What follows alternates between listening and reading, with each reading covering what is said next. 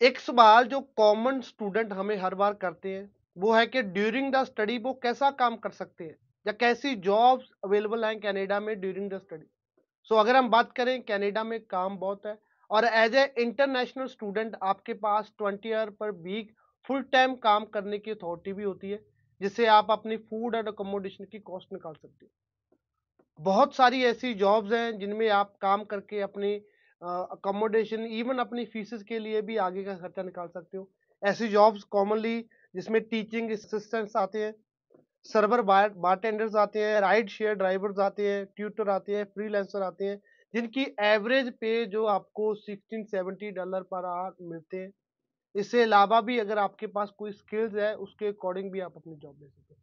Common mistake जो student हर बार करते हैं किसी भी स्टूडेंट जब वो स्टडी वीज़ा के लिए अप्लाई करता है तो उसके पास से आठ महीने मिनिमम होते हैं। स्टूडेंट आज के टाइम में अगर स्टूडेंट अप्लाई करेगा तो उसको या तो सितंबर 2023 या जनवरी 2024 का इंटेक मिलेगा। सितंबर 2023 का इंटेक भी अगर लेगा, फिर भी उसके पास छह महीने हैं।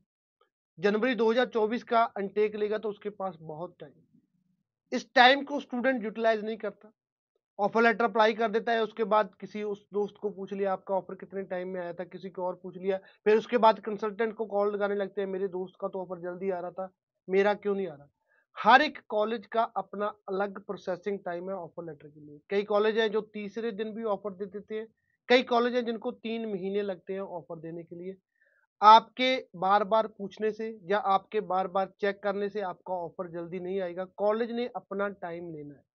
उसके बाद आप फ़ीस पे करोगे जीआईसी पे करोगे, डॉक्यूमेंट फाइलिंग के लिए प्रिपेयर करोगे, कम से कम 20-30 दिन इसमें भी निकल जाते हैं, जैसे एक महीना इस बात का होगा, उसके बाद आप फ़ाइल अप्लाई करते हो और हाई कमीशन ने अपना टाइम लेना है वीज़ा के लिए। किसी का वीज़ा 20 दिन में भी आ जाता है और किसी के तीन महीने भी वीज़े के लिए लगते हैं। अगेन, हाई कमीशन का टाइम, हाई हाई कमीशन का प्रोसेसिंग टाइम किसी के कहने पर जल्दी नहीं होगा। वीज़ा ऑफिसर ने अपना टाइम लेना है और वो टाइम लेके ही डिसीज़न लेगा सो so, इतने टाइम में आप कोई ना कोई काम इंडिया में करो आप कोई ना कोई स्किल अपने अंदर लेके आओ कोई ना कोई काम आप सीख सकते हो। आप एज अ शेफ आप काम सीख सकते हो कोई पंद्रह बीस रेसिपीज़ आप सीखो। कोई हेयर ड्रेसिंग का हेयर कलरिंग का हेयर कटिंग का काम आप सीख सकते हो। कोई भी ऑटोमोबाइल का काम आप सीख सकते हो। आपके पास छः आठ महीने मिनिमम होते हैं कोई भी स्किल हासिल करने के लिए और किसी भी स्किल के लिए छः महीने अगर आप काम करोगे तो बहुत होता है। यही प्रॉब्लम है हमारे स्टूडेंट में। वो कनाडा में जाते हैं बट खाली हाथ जाते हैं। कोई भी स्किल उनके पास नहीं होती। फिर वहाँ पे जाके बोलते हैं कि हमें काम नहीं मिला, हमारा ऐसा काम मिला। आपको काम क्यों मिलेगा? आपके पास स्किल कौन सी है? सो मिनिमम अगर आप ट्वेल्थ पास आउट हो, फिर भी आप कोई ना कोई ट्रेनिंग लेके काम सीखो। ताजो वहाँ पे जाके आपको जॉब्स के लिए किसी के रेफरेंस की ज़रूरत ना पड़े। अगर आपके पास स्किल है आप एम्प्लॉयर के पास जाओगे एम्प्लॉयर ने आपका काम देखेगा तो डेफिनेटली आपके पास अच्छी स्किल्स है तो आपको जॉब मिलेगी ही मिलेगी।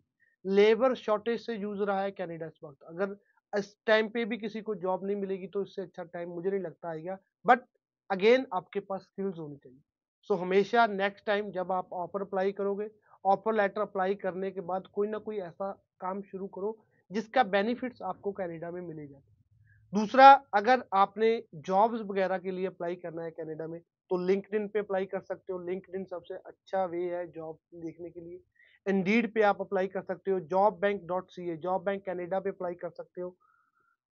टैलेंट एक्ट पे अप्लाई कर सकते हो। मैग्नेट पे अप्लाई कर सकते हो। बहुत सारी ऐसी वेबसाइट्स हैं, जहाँ पे जाके आप जॉब्स के लिए अप्लाई कर सकते हो।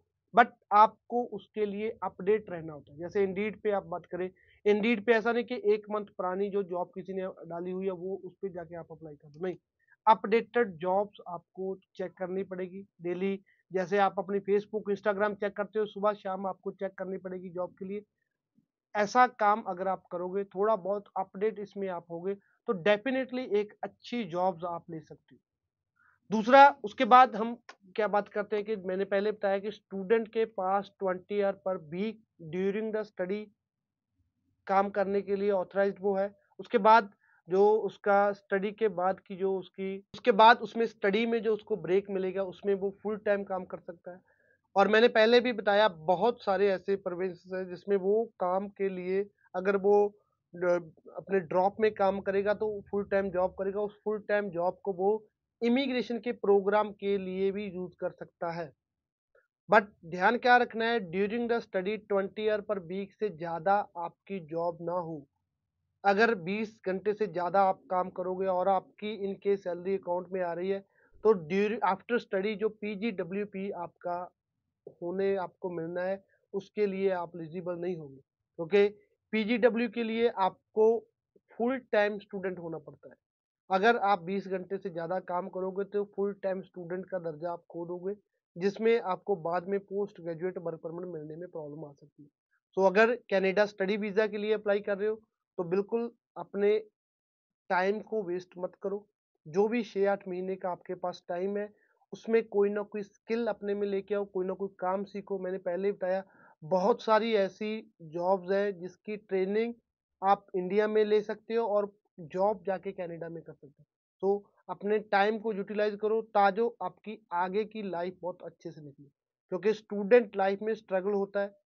अगर आप इस टाइम की बात करें तो बहुत सारे स्टूडेंट कनाडा में चले गए। सो so, इस टाइम पे अगर आपके पास स्किल होगी फिर ही आप इतने स्टूडेंट में से निकल के आगे आओगे। अगर आपके पास कोई स्किल्स नहीं होगी तो बहुत मुश्किल होता है वहाँ पे पैर जमाना धन्यवाद।